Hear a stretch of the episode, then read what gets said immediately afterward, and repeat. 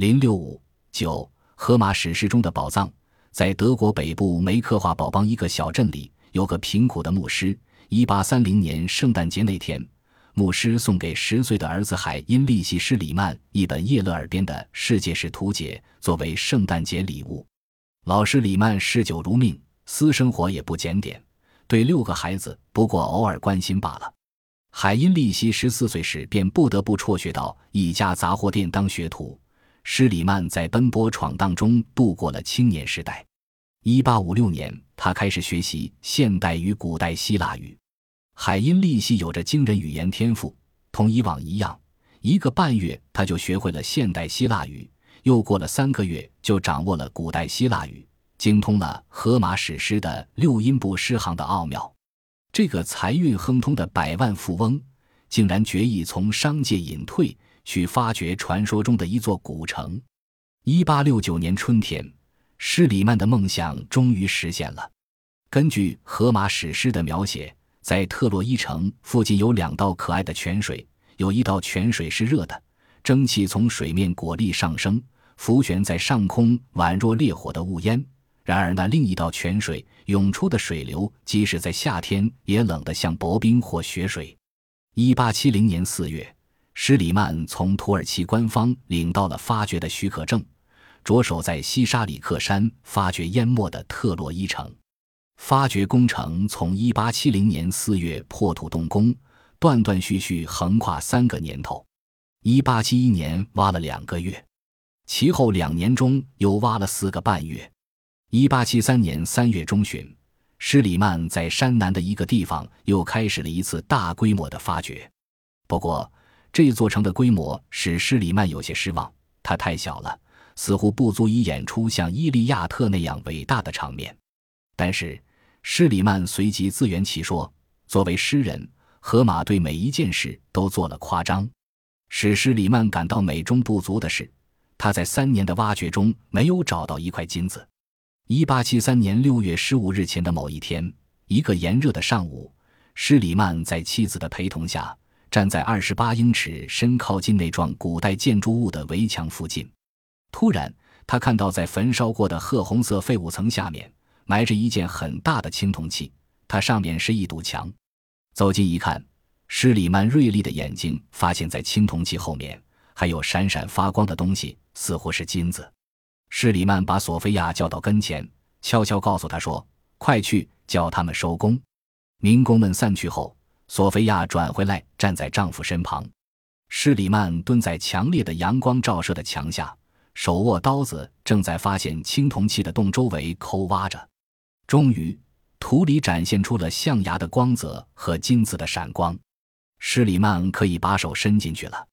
索菲亚取下红皮肩，施里曼一件一件地把金银财宝取了出来，包裹在披肩中。在这批器物中最珍贵的是两顶华丽的金冕。远比其余的东西更加光彩夺目。大的那顶由一万六千三百五十三块金片金箔组成，还有一串精致的项链，可以围绕在佩戴者头上，并且悬吊着七十四根短的、十六根长的链子，每根以心形的金片组成。短链子上的流苏垂在佩戴者的额前，长链子下垂于佩戴者的双肩，佩戴者的脸庞完全镶嵌在黄金之中。另一顶类似前一顶，但链子吊在金叶带上，侧边的链子较短，只遮盖双鬓。两顶金冕的制作技艺精美绝伦，还有六只金镯，一只重六百零一克的高脚金杯，一只高脚琥珀金杯，一件大的银质器皿，内装有六十只金耳环，八千七百只小金杯，还有穿孔的棱镜、金扣子、穿孔布金条和其他小件事物。以及银铜的花瓶与青铜武器，施里曼至死也没有怀疑过这些珍宝不是特洛伊王普里阿蒙的财产。既然这是特洛伊城，这是斯卡安城门，这是曾里阿蒙的宫殿，那么他们当然是荷马笔下的特洛伊城的宝藏。没有任何东西能够变施里曼动摇。他确信，他手里的这些器物就是使海伦倍增妖媚的首饰。属于那个使特洛伊城毁于一旦的女人。她逝世后不到三年，她的论断就被推翻。而这些财宝的主人属于比普里阿蒙早一千年的一位国王。尽管施里曼判断有误，但他的发现却是无与伦比的。施里曼的助手和继承者塞普莫德依靠不懈的努力，终于挖掘出荷马笔下的特洛伊城及倒数第六座城。但是，使特洛伊重见天日的功劳，理所当然的属于对荷马史诗的真实性坚信不疑的施里曼。早在发掘特洛伊之前，施里曼就想到位于伯罗奔尼撒半岛东北部的迈锡尼去发掘。非常熟悉荷马史诗的施里曼，不知多少次注意到，荷马无论何时叙述迈锡尼，都要加上一个形容词，如多金的、黄金的、兴旺的等等。在荷马的笔下，特洛伊很富，迈锡尼更富。一八七六年八月，施里曼来到伯罗奔尼撒半岛上的一条孤寂的山谷，在山顶西边，城墙是用很大的石块砌成的，其间开了一个宏伟的门道。上面蹲伏着两尊雄狮，这就是闻名遐迩的狮子门。阿伽门农的坟墓是许多考古学家殚精竭虑寻求的目标，但他们全都凭自己的想象随意解释公元前两世纪的希腊历史学家鲍沙利阿斯的记载，断言王者的坟墓应在城墙之外。施里曼的见解与他们恰恰相反，他根据鲍沙利阿斯的记载断定。阿伽门农及其战友的五座坟墓是在城墙里面。施里曼在狮子门附近的荒坡上开始发掘，发掘是从1876年8月7日开始的。不久，发掘的初步结果就证明他选定的路子是对头的。在离狮子门40英尺、独眼巨人围墙不很远的地方，他们掘到一道长100英尺、宽13英尺的深沟，包露出两排直立石板围成的圆圈。直径八十七英尺，圆圈内的土地早已移平，空地内有一块直立的石板，形如墓碑。石板上的浮雕损坏严重，已难以识别在石板底下是坟墓。伯罗奔尼撒半岛上的一个山谷成了整个文明世界注意的中心。施里曼夫妇总共发现五座坟墓，斯塔马上基发现了第六座，全都在石板围成的圆圈里。那圆圈里实际上是一处陵园。是作为圣地而修建的公墓，每座坟墓都呈长方形，但大小、深度相同。六座墓穴中共葬有十九个人，有男有女，还有两个小孩。尸身上大多数覆盖着黄金，男人脸上罩着金面具，胸部覆盖着金片。两个妇人戴着金质额饰，其中一个还戴着金冠。两个小孩包裹在金叶片里面。男人身边放着刀剑、金杯、银杯等东西，妇女带着装饰用的金匣和别针，衣服上装饰着金片。除了多数的贵重金属外，那些宝物的价值也极高，制作技艺更是精妙无双。有两把镶嵌着黄金的青铜匕首，堪称精品中的精品。一把匕首上描绘的是猎狮场面，一头受伤的雄狮。正向一群拿着大盾的持矛猎手扑去，另一把匕首上镌刻着江河景色、河水涟漪、芦苇丛生、野猫子悄然钻过、惊奇的野鸭鼓翼而飞。发掘出的宝藏越来越多，施里曼兴奋极了，他要整个世界都知道。为此，他几乎每天都要从发掘现场发出报道和文章，供《泰晤土报》发表。他非常自信。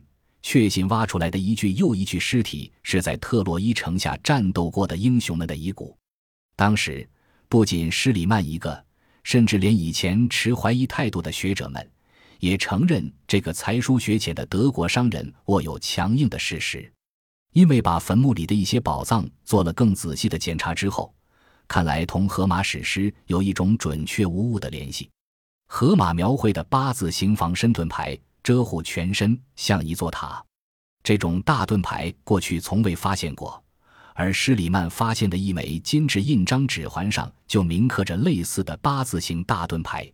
荷马史诗描述，老涅斯托尔参加特洛伊战争的老谋臣，把普拉姆尼酒倒入马卡翁和自己的金杯里。这个金杯有四个手把，每个手把都有两根支撑柱条。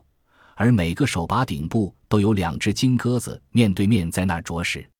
这和施里曼在墓穴中发现的一个形状罕见的金杯样子很相近，仅有两个手把，手把上有两只面对的鸽子。最相似的是野猪獠牙盔。河马描述，莫里奥涅斯拿一顶皮盔给俄底修斯戴在头上，皮盔里层纵横交错地编织着结实的皮条，底下衬着一顶毛毡制的便帽，外层帽冠的两侧都巧妙地装饰着一排雪白闪亮的野猪獠牙。而施里曼在墓穴里发现了六十颗野猪牙，全部牙齿的面都切割得相当平整，还有两个钻孔。一定是用来使它们和别的东西拴扎在一起，并代用在头盔上的。对施里曼来说，毫无疑问，他已发现的世界就是荷马的世界、《伊利亚特》和《奥德赛》的世界。遗憾的是，施里曼的判断又一次错了。对荷马的信任与信念，使他断定发现的是阿伽门农的坟墓。实际上，这些坟墓的年代应在向前推四百年，粗略估计。约在公元前一六零零年与一五零零年之间。后来，当人们对迈锡尼文明懂得更多的时候，就明白了施里曼发现的坟墓不是葬于同一时期的，埋葬延续了一百多年。他们肯定是王公皇族，也许是一个完整朝代的王室成员。阿伽门农很有可能被葬在山谷中一座形如蜂房的圆顶墓里。人们喜欢设想他长眠于富贵的坟墓中。所以，阿特柔斯宝库有时就被称为阿伽门农之墓。继施里曼之后，楚达斯、克拉摩普洛奇、罗登瓦尔特全都对揭示迈锡尼文明做出了贡献。自1920年起，在维斯教授的指导下，继续在迈锡尼进行发掘，发现史前公墓。施里曼发现的坟墓本是其中一部分，扩展到巨人墙界限以外，狮子门以西。大约公元前一六零零年至一五零零年间，王室的王子和公主都葬在公墓的那一部分，现在那部分却在墙内。这些王公皇族似乎属于同一朝代。迈锡尼最伟大的时期是青铜时代后期的最末阶段，即公元前一五零零年之前一千四百年左右。就在这一时期，迈锡尼人修建了独眼巨人墙。狮子门和暗道门。与此同时，他们早期诸王葬地用石板环绕起来，还在石板围成的圆圈内立起了墓碑，修建了如水井形状的圆祭台，祭祀动物的鲜血通过它流到地下的英雄们那里。